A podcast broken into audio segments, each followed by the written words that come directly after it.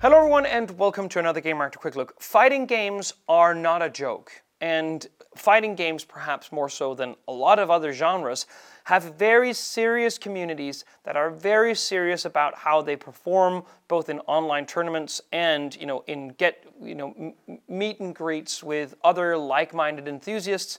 And when they do that, they need proper hardware that supports their level of enthusiasm for the games they're playing. Now, that means that there's been a thriving community for these fighting um, sort of decks that people use specifically for uh, fighting games. And Razer has put out one which seemingly has caught the the, uh, sort of the global attention of fighting game enthusiasts across the globe. It's called the Kitsune, and there's a bunch of reasons why people are very stoked about it. For one, it ditches the joysticks in uh, and replaces it with movement buttons. Now, apparently, this is something that fighting game enthusiasts really want.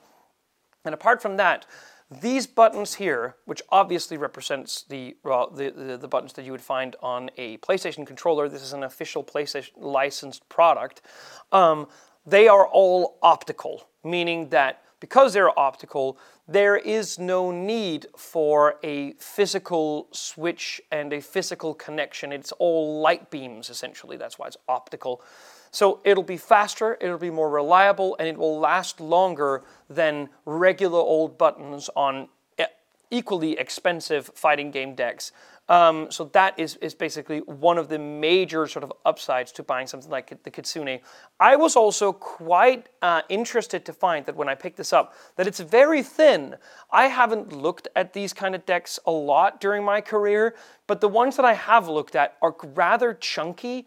Uh, I've no idea how they've been able to slim it down, but it feels like a more premium product than some of the other competitors that I've seen over the course of the past couple of years. Um, it also has one of the necessary, like some of the necessary stuff that you'd expect. There is these really nice uh, tactile sliders up here. For one, it swaps between PS5 and PC. Um, there is a lock mechanism which basically locks the cable in for tournament use, and um, that basically means that if someone trips or something like that, it won't get plugged out immediately. If it was a loose USB, USB Type C, jiggling about uh, uh, a little bit could result in it juggling loose, and that won't happen here with this cable lock. There's also a, um, a function to switch off non-essential buttons so you're not getting distracted by buttons which aren't represented in the game that you're playing. You might be drawn to this um, front-facing plate right here.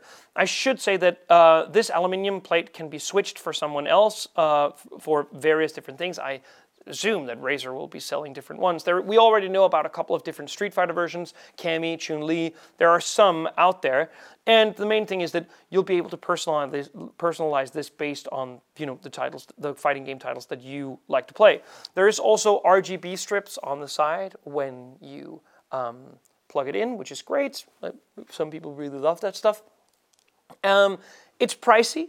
This is 350 euro um, which is a lot of money. And I also think a lot of money even compared to competing decks from other manufacturers. But the point is, fighting game enthusiasts are used to paying a lot uh, for this kind of hardware. And so I'm sure that they will uh, enjoy this as well.